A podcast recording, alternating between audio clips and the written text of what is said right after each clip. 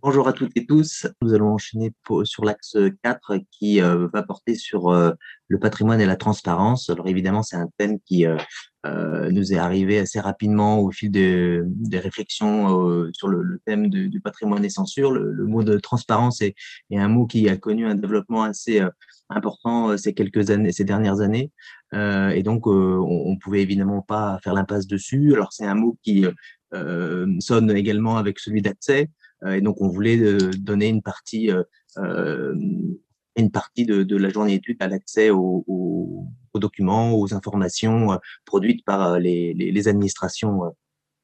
publiques et puis les, administrations culturelles et, patrimoniales qui nous intéressent. cette transparence, elle est évidemment euh, elle peut entrer en, contradiction ou en, tension avec les, le, secret, la confidentialité. Donc, c'est des thèmes qui, euh, qui, qui, ont parlé tout de suite euh, au, sujet de, de, de, la censure. Euh, donc, on a voulu, à travers trois euh, interventions que, qui vont se suivre à présent, qui, vont, qui seront les dernières de la journée, présenter ces, des, des, cas d'études sur cette le, mise en œuvre de, de, la transparence et puis de, de cette contradiction avec des, des enjeux qui euh, ben, interviennent également, euh, celle de, la des conflits d'intérêts entre l'ouverture euh, le plus large possible au, public et puis la, protection de, de, de, l'État, de l'administration, de particuliers, de communautés.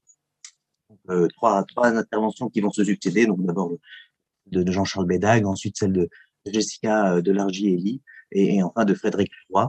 sans plus attendre, je, vais passer la parole à, Jean-Charles Bédag, qui euh, est euh, sous-directeur euh, au, service interministériel des, archives de France, sous-directeur du pilotage de la communication et de la valorisation des archives depuis la, nouvelle dénomination de,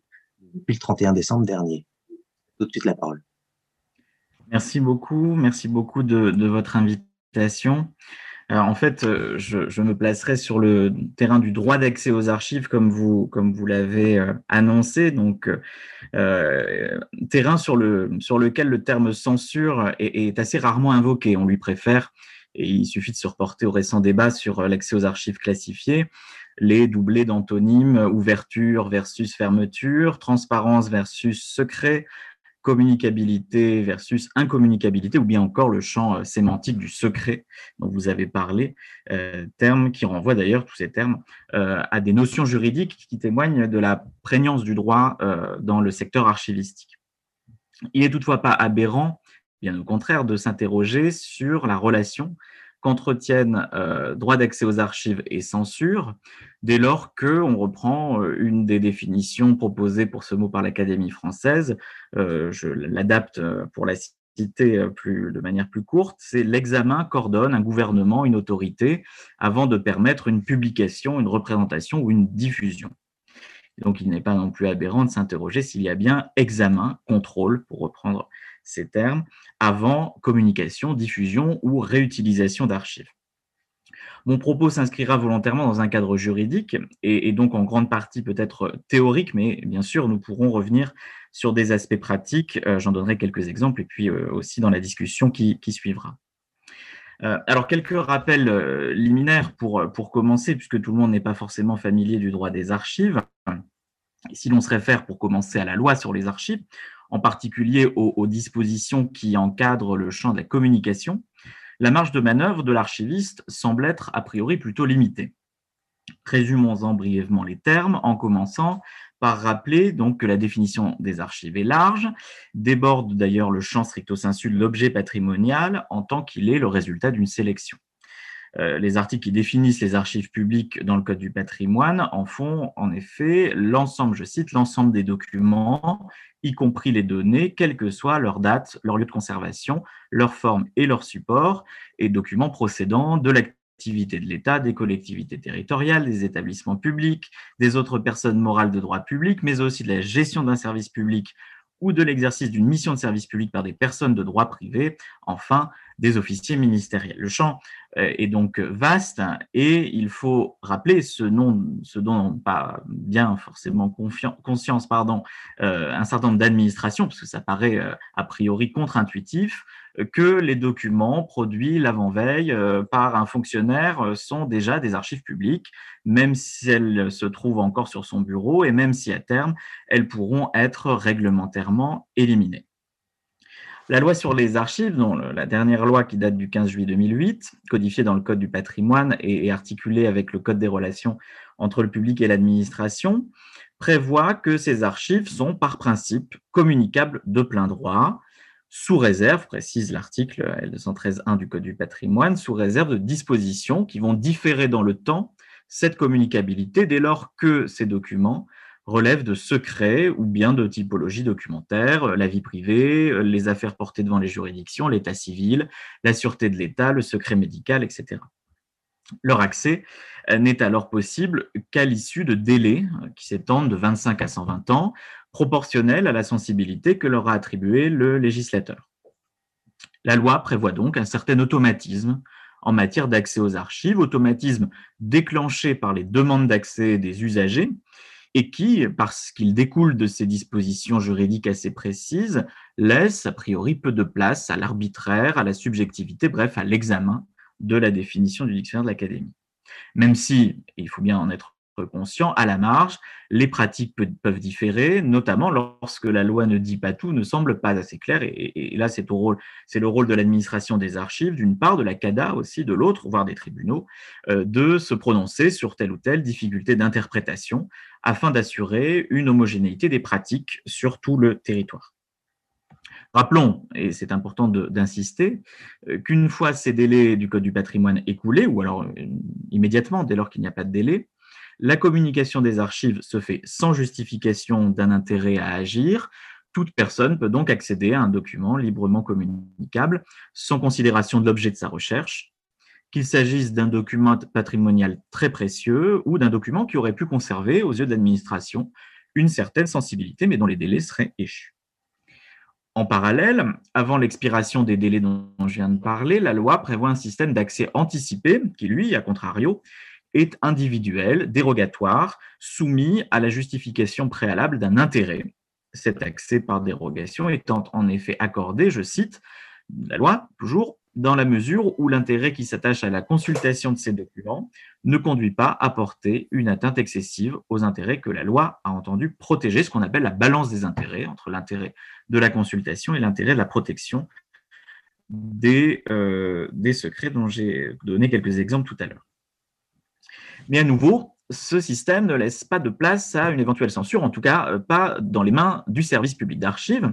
puisque la loi prévoit que c'est l'autorité dont émanent les documents, ce qu'on appelle euh, en jargon archivistique le service producteur, euh, qui est chargé de donner son accord préalable, qui lie ensuite l'administration des archives,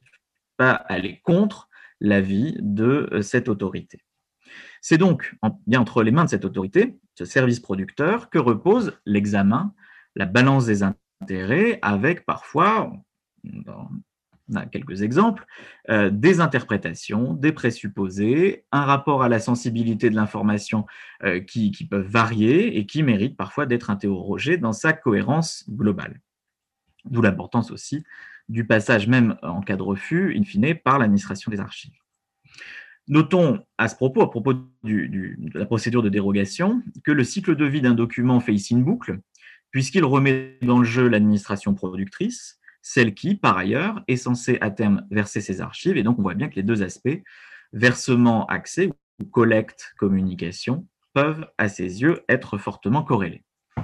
Alors voilà l'état du droit tel qu'il existe depuis 2008, en fait, dans ses grandes lignes, depuis la précédente loi sur les archives de 1979 mais euh, et jusqu'aux années 2000, euh, ce régime juridique pouvait euh, pouvoir sembler régir à, lui, seul la question de l'accès aux archives. Et jusqu'alors, une intervention comme celle d'aujourd'hui se serait concentrée sur ce seul domaine. Certes, les archivistes n'ignoraient pas l'existence de deux autres lois promulguées dans le sillage de celle de 1979, euh, qui sont d'une part la loi informatique et liberté du, 6 janvier 1978, euh, loi CNIL, donc, qui entendait répondre aux interrogations éthiques posées par le développement de l'informatique et la crainte de recoupement de données provenant de différents systèmes d'information qui auraient pu porter atteinte aux libertés. Les archivistes n'ignoraient pas non plus la loi du 17 juillet 1978, euh, euh, la loi CADA, euh, qui, elle, reflétait un, souci de transparence, de plus grande transparence de l'action administrative de la part des citoyens, qui souhaitaient que donc, ces administrations rendent compte de, de leurs pratiques. Mais c'est véritablement l'irruption massive du numérique, tant dans la production de l'information que dans ses modalités d'accès et ses capacités d'exploitation, c'est la sensibilité accrue que ces nouveaux usages ont conféré un certain nombre de données. Je pense notamment, on va y revenir, aux données à caractère personnel. C'est donc ces, bouleversements qui ont modifié les équilibres et euh, qui font que désormais, la loi sur les archives ne se suffit plus à elle-même. Un bouleversement s'est en effet opéré dès lors que l'exploitation d'un même document, d'une même typologie, d'un même type d'information, euh, qui supposait autrefois quantité de dépouillement, un travail parfois surhumain de ressaisie, peut aujourd'hui être traité, exploité en un ou quelques clics. Je pense euh, aux, données statistiques, au recensement de la population qui aujourd'hui euh, existent au format numérique et qui évidemment euh, peuvent être exploitées de manière beaucoup plus simple que dès lors qu'elles existaient au format papier et qu'il fallait ne serait-ce que ressaisir dans un premier temps l'ensemble de ces informations, ce qui quand même limité euh, le, les facultés d'exploitation, euh, et puis par ailleurs qui de plus en plus existent centralisées, de manière centralisée au niveau national, et qui donc euh, permettent de traiter un corpus vraiment très vaste. Il y a donc eu un, changement d'échelle qui d'ailleurs au passage a considérablement augmenté la valeur de, l'information, valeur scientifique comme je viens de le, de le dire, mais aussi ô combien valeur marchande au-delà même des évolutions qu'elle a connues et des articulations qu'elle a subies, notamment en 2008, comme je l'ai dit, euh, la loi archive ne peut désormais se comprendre donc en résonance avec d'autres corpus juridiques, au premier rang desquels le droit informatique et liberté, lui-même profondément euh, bouleversé par la nouvelle donne du RGPD, et le droit dit CADA, euh, le Code des relations entre le public et l'administration, lui-même euh, très remanié par euh, deux lois récentes, la loi sur la réutilisation des données publiques en, 2015, dite loi Walter, et d'autre part, un an plus tard, la loi pour une république numérique, la loi Le Maire. Et il faut d'ailleurs souligner à ce propos que si ces législations sont bien coordonnées et forment une sorte aujourd'hui d'écosystème de la donnée, c'est parce que les archives de France se sont battues au, cours de plusieurs batailles législatives qui n'étaient pas gagnées d'avance pour éviter que les archives soient reléguées au second plan, oubliées et donc éventuellement victimes collatérales de ces grands bouleversements du droit qui concernent les données et donc euh, les archives. Je vous renvoie donc à la définition de tout à l'heure. Aujourd'hui, donc, l'accès aux archives couvre un champ beaucoup plus large qu'autrefois, qui va au-delà de la seule communication des documents et s'étend à deux nouveaux domaines, celui de la diffusion des archives, la mise en ligne sur Internet des archives, et le domaine de leur réutilisation par des tiers et pour d'autres usages, ce qu'on appelle donc la, réutilisation des données publiques, qui est souvent euh, réutilisation massive de données publiques. Cet état de fait, ces, bouleversements, ont conduit à plusieurs évolutions assez fondamentales qui sont à la fois juridiques et pratiques. Je vais en prendre trois et euh, les illustrer par des exemples. Une première évolution qui, place l'archiviste, euh, si on peut dire, entre dogmatisme et pragmatisme, euh, et, celle-ci. Peu à peu, se met en place un droit des archives, enfin peu à peu, depuis quelques années, se met en place un droit des archives qui dissocie davantage deux catégories bien distinctes de documents, d'une part les archives qu'on appelle courantes et intermédiaires, qui sont euh, sous la responsabilité des administrations qui les ont produites ou reçues.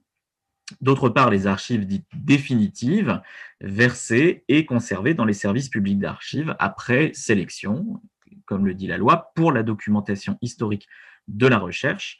Alors que, comme nous l'avons vu, hein, je vous renvoie à nouveau à la définition des archives, le droit euh, d'accès s'applique indifféremment à l'une et l'autre. Il n'est pas question de refuser euh, d'appliquer le droit d'accès aux archives selon que le document euh, est ou non versé dans un service public d'archives. Néanmoins, cette distinction entre ces, âges des archives, les deux premiers âges et le, dernier, ont connu une inscription dans la, plus forte dans la loi, euh, j'en veux pour preuve les dérogations obtenues de haute lutte euh, dans le RGPD et la loi informatique et liberté pour euh, éviter que le droit à l'oubli ne vienne oblitérer les sources de notre histoire. ces dérogations au droit à l'oubli, elles ne s'appliquent qu'aux archives définitives, hein, qui sont ainsi sacralisées, puisque le droit à l'effacement, le droit à la rectification ne s'applique pas à elles. Et du fait même de la définition extrêmement large des archives, revendiquer ces dérogations dans une visée qui aurait été maximaliste pour l'ensemble du champ des archives publiques aurait de fait vidé de sa substance un bon nombre des dispositions du RGPD et euh, tout aurait été perdu, même pour le champ des archives historiques. Autre exemple de cette plus grande dissociation entre euh, archives courantes intermédiaires et archives définitives, c'est la nouvelle définition introduite à la toute fin de l'an dernier des trésors nationaux qui ne réservent, le, qui autrefois visaient l'ensemble du champ des archives publiques, ce qui euh, occasionnait des, des, tas de, problèmes très très pratiques, notamment l'interdiction de l'exportation des, archives, de conservation en dehors du territoire national. Aujourd'hui, les trésors nationaux dans le domaine des archives ne visent que les archives définitives. Deuxième euh, évolution, c'est un équilibre à trouver entre, euh, là aussi les mots sont, de moi, entre universalisme et segmentation. Euh, c'est le, le, difficile équilibre à tenir entre ouverture et protection des données numériques qui a mis davantage en lumière le grand nombre de dispositions qui sont exorbitantes au droit commun de l'accès aux archives, c'est-à-dire particulières à telle ou telle typologie ou domaine de l'action publique. Euh, le, CIAF les a recensés, on a recensé plus de 400. Euh, vous en avez dans le code électoral, par exemple, qui permettent à des euh, électeurs d'avoir accès à la liste électorale en cours même si elle donne le nom, la date de naissance et l'adresse des, électeurs. C'est le code de l'environnement qui déroge un certain nombre de secrets pour permettre l'accès, un accès facilité au code, à, des informations de, nature environnementale. je ne détaille pas toutes les euh, dispositions très particulières que comptent les codes de procédure. Et puis, je pense aussi, ici, bien entendu, à l'encadrement juridique du secret de la défense nationale, dont on a parlé au tout début de la journée, et dont l'articulation avec le code du patrimoine serait ici un sujet en soi. Le numérique encourage, me semble-t-il, d'autant plus l'émergence de législations spécifiques thématiques, pour les raisons que j'ai exposées, notamment d'exploitation de, données. Et on peut s'interroger sur euh, le fait de continuer à appréhender par le seul prisme du Code du patrimoine d'autres données, comme euh, le sont les données de la recherche, les données fiscales, les données de la santé, est-ce que euh, ne les voir que par le biais du Code du patrimoine, ça n'est pas euh, risquer d'en perdre, de perdre la maîtrise de leur collecte et donc, par conséquence, et on l'a vu ce matin à travers la communication de Bénédicte Graille, évidemment, qui dit non-collecte dit quand même difficulté d'accès à ce type d'informations très spécifiques. Pour autant, à contrario, à l'inverse, euh, ne court-on pas le risque de voir se développer, par la, multiplicité de ces dispositions juridiques particulières, un maquis incompréhensible pour la plupart des citoyens On voit bien d'ailleurs ici euh, combien collecte et accès sont intimement liés. En attendant peut-être euh, ici un travail de simplification qui pourrait être mené au niveau des services du Premier ministre, puisqu'on parle de, de codes dont, plusieurs ministères sont pilotes. Euh, un premier effort de meilleure intelligibilité du droit a été entrepris par les archives de France avec l'application numérique ADOC, euh, DOCS, si vous voulez aller voir à quoi ça ressemble, qui indique de manière simple, sans jargon, pour des typologies couramment sollicité par les usagers si le document demandé est ou n'est pas librement accessible. Partant de là, on peut déjà songer, et on y travaille, à une plateforme plus ambitieuse d'accès direct à distance à l'information, qui est une manière de, passer outre euh, le, fait que euh, une typologie, euh, l'accès à une typologie de documents relève ou non du Code du patrimoine. Troisième évolution, c'est celle des conditions d'accès à l'information. Euh, il, fallait autrefois se déplacer et, dans un certain nombre de cas, passer par l'intermédiaire de l'archiviste, ou du moins du service d'archives, pour trouver l'information, obtenir communication d'un document d'archive. On pouvait certes en demander une copie, euh, on l'envoi d'une copie euh, par la poste ou par mail, mais cette faculté se heurtait rapidement à des obstacles pratiques dès lors que la demande portait sur des masses de documents.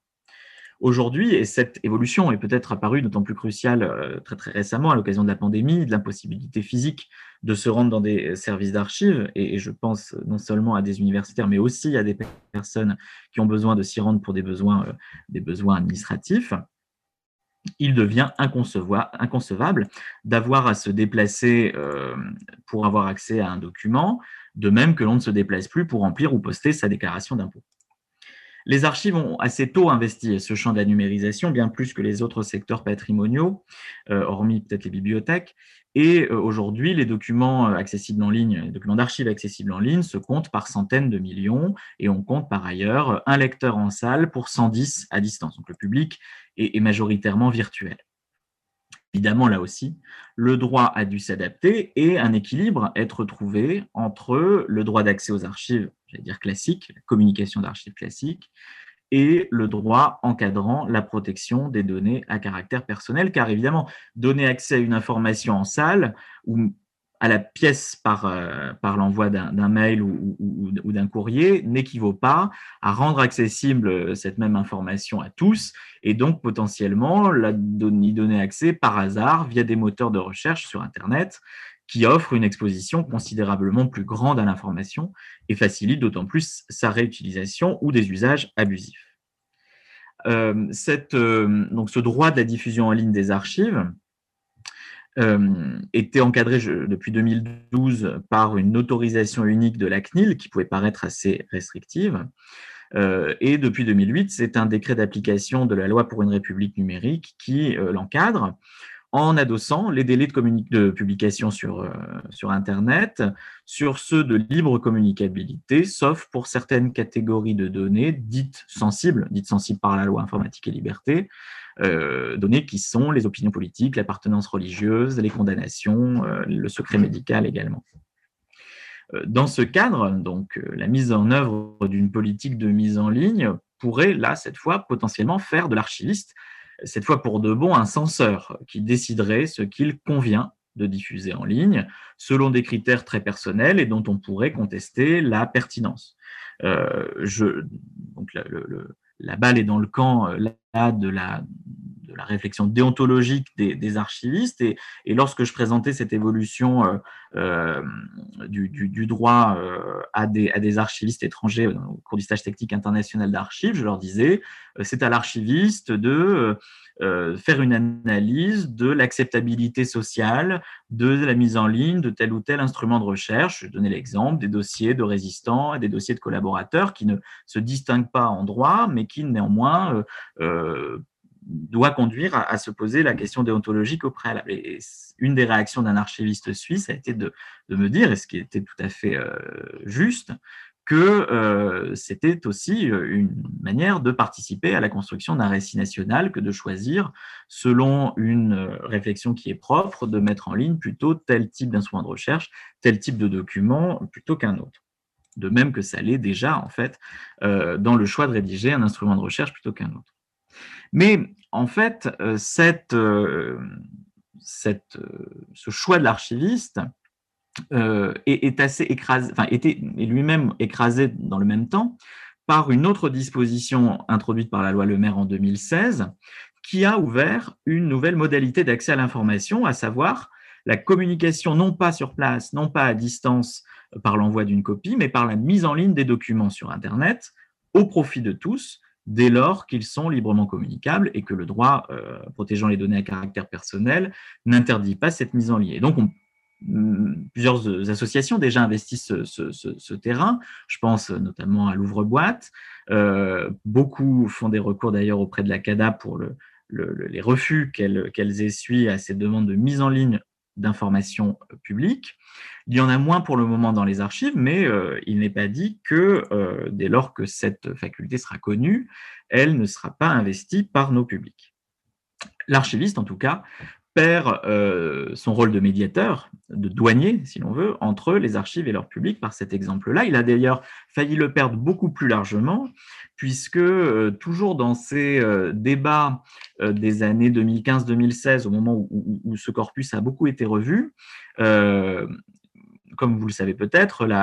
notamment la loi pour une république numérique impose à toute administration de mettre en ligne euh, des données dès lors qu'elles sont euh, disponibles, nativement numériques et évidemment librement communicables. Et euh, à nouveau, c'est de haute lutte que les services d'archives ont obtenu cette exception au, titre qu'elle recevait en fait la production de l'ensemble de l'administration sur des domaines très très variés. Mais les débats, euh, je crois à l'époque au, Sénat, au moment où on, a discuté de cette,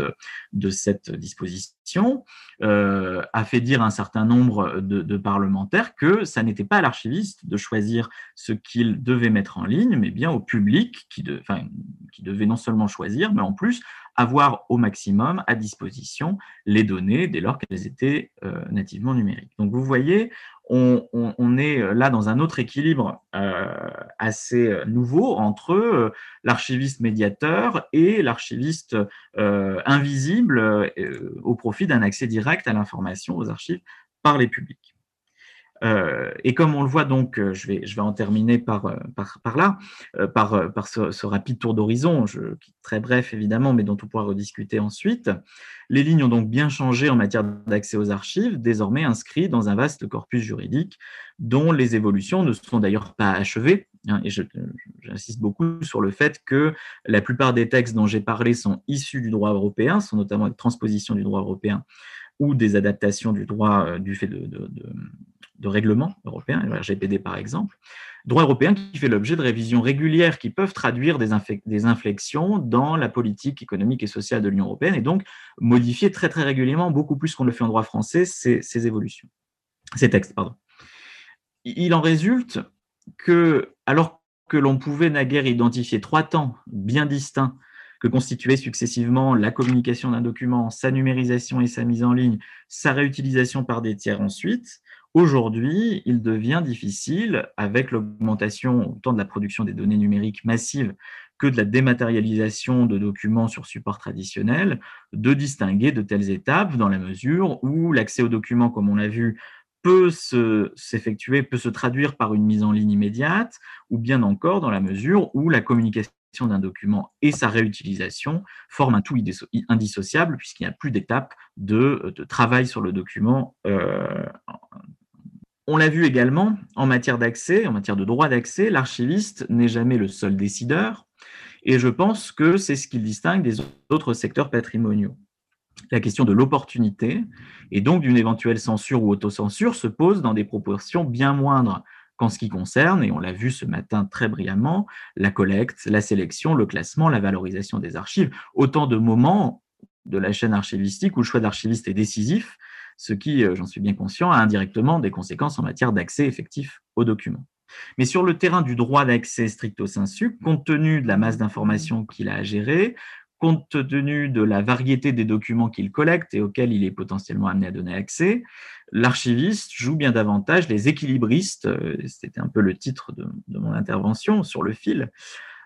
équilibriste entre des injonctions contradictoires de la société, par exemple entre une demande toujours plus forte de transparence de l'action publique et euh, la demande d'un droit à l'oubli, équilibriste entre les attentes d'un public de plus en plus virtuel et donc invisible en partie, et des administrations qui elles sont bien réelles et qui sont à la fois ses interlocuteurs, on l'a vu pour la collecte, euh, collecte de documents qu'ils souhaitent le plus intègre possible, et pour l'accès anticipé par dérogation aux documents les plus récents sollicités par ce même public.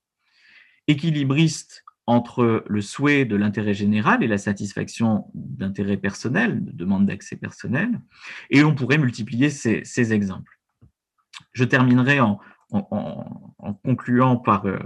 euh, toujours en poursuivant cette, en filant cette métaphore, et puisqu'on a dans le public en partie des, des juristes, on le voit bien ici, ce jeu d'équilibre équilibriste suppose de bonnes articulations, articulations juridiques bien entendu. Merci beaucoup de votre attention. Jean-Charles Védac pour votre présentation, effectivement très, très intéressante et très complète sur euh, le, panorama du droit en, matière d'accès, sur euh, ces, questions de, position de, l'archiviste entre euh, les, documents, le droit et, les usagers qui le, qui le, qui voilà, ils travaillent et les, attentes de ces usagers. Donc effectivement, vous pouvez pour les, participants, vous pouvez poser les questions euh, traiter à, la fin des trois interventions. Donc, on va passer euh, sans transition, euh, mais tout en restant dans le, domaine des, archives. On va rester sur les archives, et celles-ci, les, particulières, les archives sonores du, des, collections aborigènes australiennes avec Jessica Delargielli, qui est chargée de, recherche au, CNRS, au laboratoire d'ethnologie et de sociologie comparative. voilà, je lui cède la parole immédiatement et je la remercie de, Bonjour à toutes et à tous. Euh, je vais commencer en remerciant euh, Anthony Saillard, que j'avais eu le plaisir de rencontrer justement au CREM euh, l'année dernière, et les autres organisateurs pour leur invitation à cette journée d'études. Plusieurs des thématiques abordées sont centrales pour les chercheurs qui, comme moi, travaillent auprès de groupes autochtones en, Océanie et ailleurs dans le monde. vous allez voir que plusieurs éléments vont faire écho à ce qu'ont évoqué certains de mes collègues de musée. Donc en Australie, euh, ce qu'on peut montrer et ce qu'il ne faut pas révéler fait l'objet depuis plusieurs décennies déjà de négociations complexes entre les aborigènes et les institutions.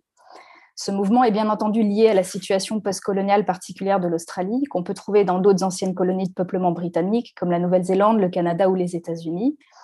et aussi en Australie à différentes politiques de réconciliation nationale mises en œuvre par la succession des gouvernements fédéraux depuis les années 90.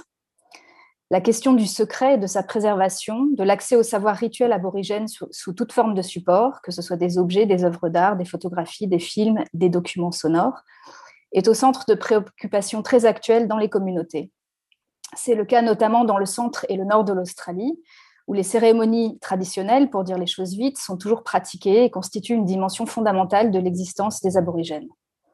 En terre d'Arnhem, où je travaille depuis presque 20 ans, ces questions ont acquis une certaine profondeur historique et coïncident avec l'arrivée des premiers ethnologues sur ce terrain dans les années 1920. Huit générations d'aborigènes et de chercheurs sont ainsi représentées sur l'archive numérique de la communauté de Yirkala, une organisation unique en son genre dont euh, je vous parlerai un petit peu plus longuement tout à l'heure. Alors, je commencerai euh, cette présentation en vous rapportant une petite anecdote assez emblématique du statut particulier, problématique ou sensible qu'ont acquis les matériaux aborigènes dans les collections et les archives australiennes, mais aussi aujourd'hui à l'international, euh, comme cet exemple le prouve. Donc, en 2010, euh, j'ai été sollicitée par mes futurs collègues du CREM, le Centre de recherche en ethnomusicologie basé à, à l'Université de Paris-Nanterre, dans mon laboratoire Oulesque, responsable, comme vous le savez, des archives sonores du CNRS Musée de l'Homme, pour documenter un important fonds sonore australien de leur collection. Ces enregistrements avaient été réalisés sur bande de cire par le fameux anthropologue australien Adolphus Elkin de l'Université de Sydney. Ce dernier avait dirigé deux expéditions scientifiques en 1949 puis en 1952 en terre d'Arnhem, dans le grand nord du continent. Donc la région dans laquelle je travaille également. Ces enregistrements de la plus ancienne musique au monde, hein, comme vous voyez ici sur ce, titre de presse de l'époque, avaient rapidement été édités et commercialisés.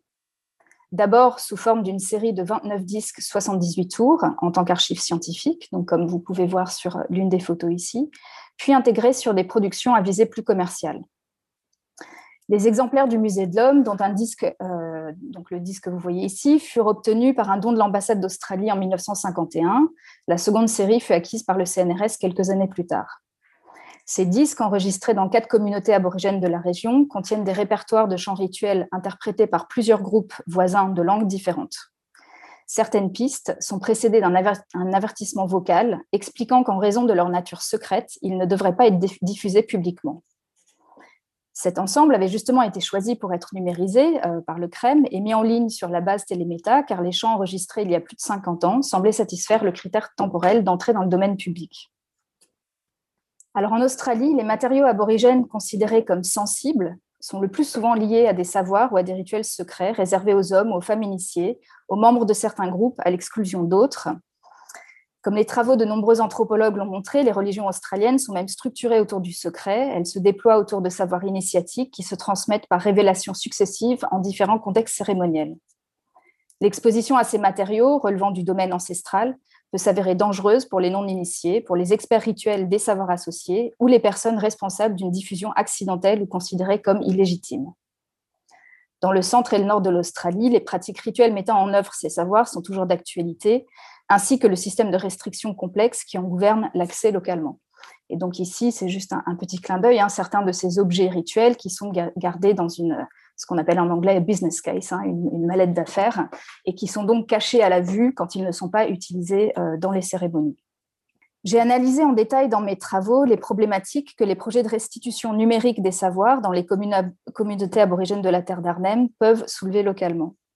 J'ai montré qu'en contexte aborigène, les supports de savoir numérique sont loin d'être considérés comme open. Dans le contexte du mouvement de l'open access, qui concerne de plus en plus les données de la recherche aujourd'hui, et les injonctions européennes sur la science ouverte ou les archives aborigènes, les archives aborigènes présentent donc un cas limite particulièrement intéressant pour penser les conditions d'ouverture des données des ethnologues. Pour revenir à, l'histoire du, Fonds sonore du CREM, suite au travail de documentation et d'indexation du fonds Elkin que j'avais entrepris à l'époque et suivant mes recommandations, mes collègues du CREM avaient accepté que les enregistrements ne soient pas accessibles en ligne. Quelques années plus tard, cependant, les champs furent mis en ligne par erreur lors d'une opération informatique automatisée. Peu de temps après, le CREM était contacté par un chercheur australien qui signalait que ces enregistrements étaient considérés comme secrets et qu'ils ne devraient donc pas être accessibles en ligne. Le mail laissait entendre qu'il allait rendre compte, de, cette situation aux autorités compétentes en Australie. je ne sais pas exactement à quelles autorités il se référait, peut-être l'Université de Sydney qui détient les droits sur les enregistrements, ou bien l'IATSIS, l'Institut australien des études aborigènes, une organisation gouvernementale qui fixe notamment les normes éthiques de la recherche dans les communautés aborigènes. Ce chercheur fut rapidement rassuré, la situation clarifiée et les champs retirés de la plateforme en ligne, ils sont désormais accessibles en consultation restreinte sur place au laboratoire, comme vous pouvez euh, le voir ici, donc type d'accès consultation restreinte. Il existe depuis les années 90 en Australie un cadre éthique strict pour tout ce qui concerne les matériaux aborigènes, tout ce qui relève du patrimoine culturel de ces derniers, dans les musées, les archives, les bibliothèques. Je mentionne ici, euh, je mentionnerai juste donc l'IATSIS, euh, qui depuis sa création en 1964 finance la recherche sur les terrains aborigènes et conserve la plus grande collection, collection au monde d'archives de chercheurs donc sur les terrains euh, aborigènes. La décision sur le statut des données qui sont donc déposées revient aux déposants. Cependant, une clause importante reconnaît que pendant plusieurs décennies, la plupart des déposants et des utilisateurs des archives n'étaient pas aborigènes elle reconnaît également que les sensibilités changent avec le temps et que les déposants ne peuvent pas représenter la perspective des communautés ou des individus avec lesquels ils ont travaillé sur le long terme. Une provision est ainsi faite pour que les directeurs de la IATSIS puissent examiner les demandes d'accès au cas par cas, en respect de l'article 31 de la Déclaration sur les droits des peuples autochtones des Nations Unies, euh, que je vous lis rapidement. Les peuples autochtones ont le droit de préserver, de contrôler, de protéger et de développer leur patrimoine culturel, leur savoir traditionnel et leurs expressions culturelles traditionnelles. Ainsi, pour consulter certains matériaux, la permission des communautés concernées doit être obtenue au préalable, ce qui évidemment euh, n'est pas toujours euh, facile. Dans le cadre de la politique d'AYAT6, qui établit un standard national en Australie pour l'accès au patrimoine culturel aborigène, les matériaux sont considérés comme sensibles lorsqu'ils sont diffamatoires, de nature personnelle ou une catégorie qui s'appelle culturellement sensible, c'est-à-dire relevant d'informations secrètes ou sacrées. Les matériaux sensibles sont conservés et manipulés avec des procédures particulières. Les photos et les manuscrits sont conservés dans des espaces séparés, donc distincts euh, du reste. Seuls des hommes employés par l'institution pourront faciliter l'accès aux matériaux spécifiques aux hommes et des femmes employées aux matériaux spécifiques aux femmes. Les utilisateurs aborigènes qui souhaiteraient accéder à ces matériaux sensibles doivent prouver qu'ils ont une connexion appropriée euh, à ces, matériaux, c'est-à-dire une connexion de lieu, de communauté, de famille ou de groupe de peau. Les restrictions d'accès peuvent également s'appliquer à certaines publications, les plus anciennes, et les bibliothèques ont adopté depuis 1995 une série de protocoles d'accès spécifiques. Euh, mais la question de la divulgation des savoirs secrets aborigènes est en fait bien plus ancienne et a donné lieu à un certain nombre d'ajustements de la part des chercheurs et des institutions. Donc, je vous donne ici un exemple d'un cas euh, d'un livre qui est devenu un classique, Nomads of the Australian Desert, publié par l'anthropologue euh, Charles Manford en 1976. Il s'agit d'un des rares exemples d'un recours en justice contre la violation des normes autochtones autour de la divulgation de savoirs secrets par un chercheur.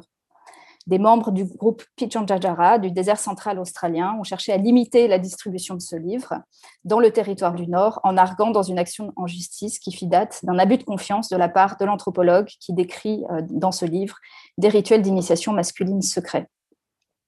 Donc vous avez ici euh, un extrait euh, du jugement en question. Un avertissement que vous voyez en petit en jaune là ici a été ajouté au livre donc après sa parution suite à, ce, recours en justice. Euh, et je, traduis, lorsque les aborigènes sont concernés et dans les régions où la religion aborigène joue toujours un rôle important, ce livre devrait être utilisé seulement après consultation auprès des dirigeants religieux locaux. Cette restriction est importante, elle est imposée car le concept de ce qui est secret, de ce qui, dans la croyance et l'activité religieuse aborigène, ne devrait pas être révélé aux non-initiés, varie considérablement à travers le continent australien. Et parce que les représentations variées des aborigènes en la matière doivent être respectées en toute occasion. Sur le tableau de gauche, euh, vous voyez euh, le résultat d'une recherche pour cet ouvrage sur Trove, qui est l'équivalent du Sudoc. Et vous voyez que selon la localisation des bibliothèques concernées, donc en bleu euh, sur la gauche, vous voyez que différents types d'accès sont déterminés, donc de ouvert au public à pas ouvert au public, donc accès restreint. Pour montrer quels critères de classement euh, ou de gestion euh, des, archives priment dans les communautés, je reviens brièvement sur euh, le fonds Elkin dont, avec lequel j'ai commencé cette présentation. Donc, l'ethnomusicologue Linda Barwick, qui a travaillé à Belwen, l'une des communautés visitées par Elkin en 1952, raconte comment ces ressources sonores furent rapatriées sous forme numérique dans le petit centre d'archives local où elles sont accessibles depuis 2002 aux membres de la communauté. Comme toute entreprise de rapatriement numérique, donc euh, c'est ce qu'on appelle en anglais hein, digital repatriation, le processus n'est pas simple car il ne s'agit pas de déposer les ressources en vrac sur un serveur, mais afin de les rendre utilisables localement, elles doivent être enrichies grâce à un certain nombre de métadonnées. Dans ce cas précis, Elkin n'avait pas enregistré le nom des personnes impliquées dans les performances et la qualité des enregistrements était insuffisante pour pouvoir reconnaître les chanteurs individuels. Sachant qu'Elkin avait également pris des photos, Linda Barwick a pu les localiser dans les archives de l'Université de Sydney et en faire des copies pour la communauté. Plus d'un siècle après les collectes de terrain, ils purent ainsi identifier tous les participants et déterminer qui étaient les chanteurs des enregistrements. Depuis que les archives de l'Université de Sydney possèdent ces informations, elle peut rendre accessibles ces enregistrements aux, descendants des interprètes et également se tourner vers les personnes appropriées en cas de demande d'accès ou d'usage euh, de cette collection. La restitution numérique des archives sonores de l'ethnomusicologue américain euh, Richard Waterman euh, présente un cas original de réemploi. Ce chercheur de l'Université de l'Illinois avait enregistré dans la mission de Yirkala, en, euh, terre d'Arnhem, en 1952-53, une série de, chants, donc essentiellement des chants cérémoniels de différents clans du groupe Yolmu, ainsi que des récits mythiques. La collection se compose de 31 cassettes audio d'une trentaine de minutes chacune. Cette série fut déposée à l'AYAT 6 où elles sont accessibles à l'écoute sur place, à l'exception de deux cassettes dont l'accès est limité en raison du contenu cérémoniel réservé aux hommes. Une permission écrite doit être obtenue euh, de la communauté pour y accéder. Ce système d'autorisation est géré par le centre d'art de la communauté d'Irkala, donc là où les, enregistrements avaient, euh, eu lieu. Euh, une organisation bien particulière, donc qui est à la fois un centre d'art, un musée communautaire, une archive et un centre de production de médias. Cette archive contient des milliers de, fichiers, photos, enregistrements sonores, films, qui ont été rapatriés depuis des dizaines de musées, de bibliothèques, d'universités et d'archives publiques et privées. Ces sources constituent un patrimoine documentaire exceptionnel qui est réinvesti sous de multiples formes par euh, les aborigènes de cette région. Donc ici, euh, vous voyez une pochette d'un CD qui a été produit au centre euh, de Yirkala à partir des enregistrements de Waterman, donc qui ont été euh, rapatriés en 2006 sur l'archive locale. ce qui est intéressant, j'attire votre attention en fait sur la jaquette de, de ce disque, à l'intérieur de la jaquette, où on voit qu'il y a une organisation des pistes par interprète et par clan, qu'il y a deux disques qui correspondent chacun aux deux moitiés de la société Yolmu. C'est une société à moitié, et donc chaque moitié a euh, son propre disque. Les chants du clan Wanguri, euh, de la moitié Yiricha, donc à gauche euh, sur l'écran, furent la source d'une autre création sonore, un film expérimental qui s'appelle Two Brothers at Galara, en 2008. Et donc, vous voyez euh, sur la photo qui montre les deux hommes, c'est une photo qui a été prise euh, dans, les années, dans les années 40 par un, autre anthropologue qui montre euh, les deux frères, puisqu'il s'agit d'un film qui s'appelle Two Brothers at Galara. Donc, vous voyez ces deux frères qui sont ici. L'un des deux frères étant l'un des chanteurs enregistrés par l'ethnomusicologue en 52. Donc ce film est particulièrement intéressant euh, quand, on, pense au, réemploi hein, de, tout type de support, mais ici donc on parle de, support sonore. Ce film met en image trois chants enregistrés par euh, Waterman en 52, relatant la résolution rituelle d'un conflit historique qui opposa deux frères 20 euh, ans plus tôt, donc les deux frères qu'on a vus sur, sur la photo. Ces chants sont interprétés par Binger Puma, l'un des deux frères, et par son neveu, Matolo, qui est le vieil homme ici, hein, et qui, devient le narrateur du film. Plus d'un demi-siècle plus tard, Matolo présente ainsi une nouvelle interprétation de cette histoire en mobilisant les chants de 52 et de nouveaux enregistrements de chants et de danse comme mode de narration. Le film reconstitue par l'enchaînement de ces séquences musicales le cheminement des deux frères à travers euh, le paysage jusqu'au terrain de leur ultime affrontement. Formes anciennes et nouvelles de narration sont mises en abîme pour transmettre à travers le film une expression esthétique de la mémoire et de l'expérience du temps. Le résultat est une forme originale de réalisation de films aborigènes qui met en scène quatre générations du clan Wanguri et qui, à travers le chant et la danse, s'inscrit dans cette ancienne tradition orale de storytelling dans euh, les nouveaux médias numériques.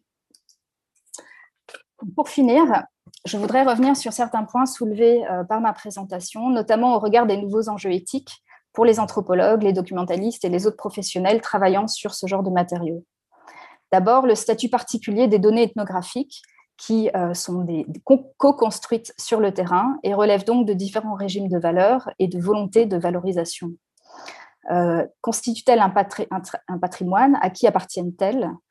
Qui peut les réutiliser Sous quelles conditions? L'exemple des enregistrements sonores est particulièrement parlant car de multiples réemplois sont possibles, y compris, comme ça a souvent été le cas, euh, au profit de l'industrie musicale. Et donc au CREM, par exemple, ils reçoivent, régulièrement euh, des, demandes hein, pour euh, des, réutilisations de séquences sonores.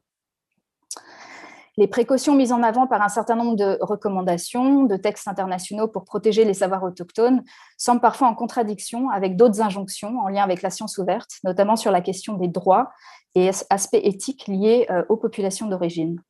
Et donc, je remercie ici Aude Julien Dacruz Lima d'avoir attiré mon attention sur une recommandation publiée euh, récemment par l'OCDE qui précise que, reconnaissant que les données liées à la recherche menées par et avec les communautés, les collectivités et les organisations autochtones doivent être gérées dans le respect des principes approuvés par les dites communautés, collectivités et organisations, et sur la base d'un consentement libre préalable et éclairé, et que de tels principes peuvent couvrir sans toutefois s'y limiter les considérations d'autodétermination